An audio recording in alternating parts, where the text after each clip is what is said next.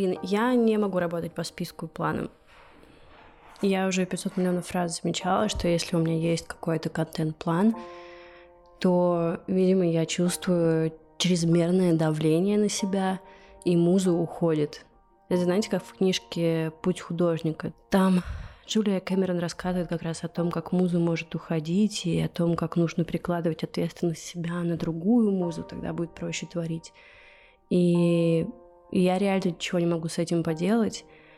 Уже много-много лет я замечала, что если есть какой-то список тем для текстов, для подкаста, для блога, для чего угодно, то я сразу теряюсь и не могу вообще ничего написать.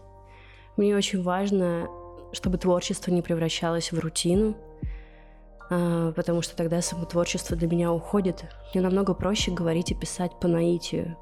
И сейчас э, мне нужно сделать четыре выпуска подкаста про пора валить или про то, как я начала готовить и ухаживать за растениями, хотя всегда думала, что не умею ни то, ни другое.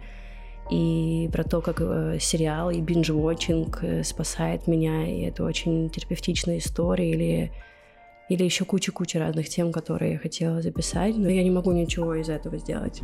И это не прокрастинация, это не лень.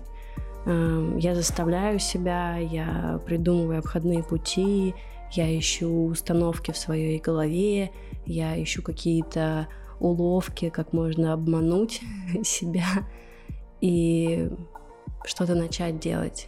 Но иногда мне кажется, что просто то, что ты запланировал, оно становится неактуальным, и у тебя тупо на это не стоит. И ты бы хотел об этом рассказать и поделиться, но есть намного более актуальные и важные вещи для тебя сейчас. И сейчас я поняла, что для меня такая актуальная тема это как раз вот это.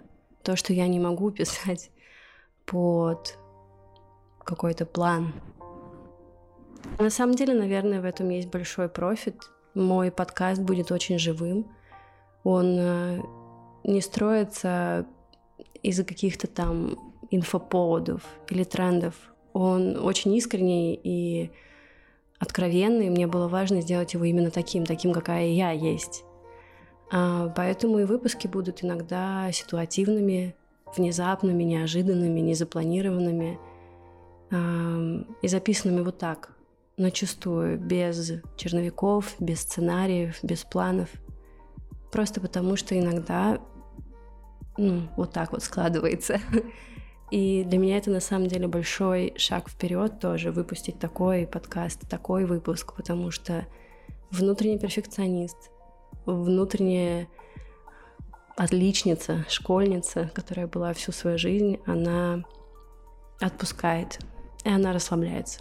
И это тоже очень важно для меня.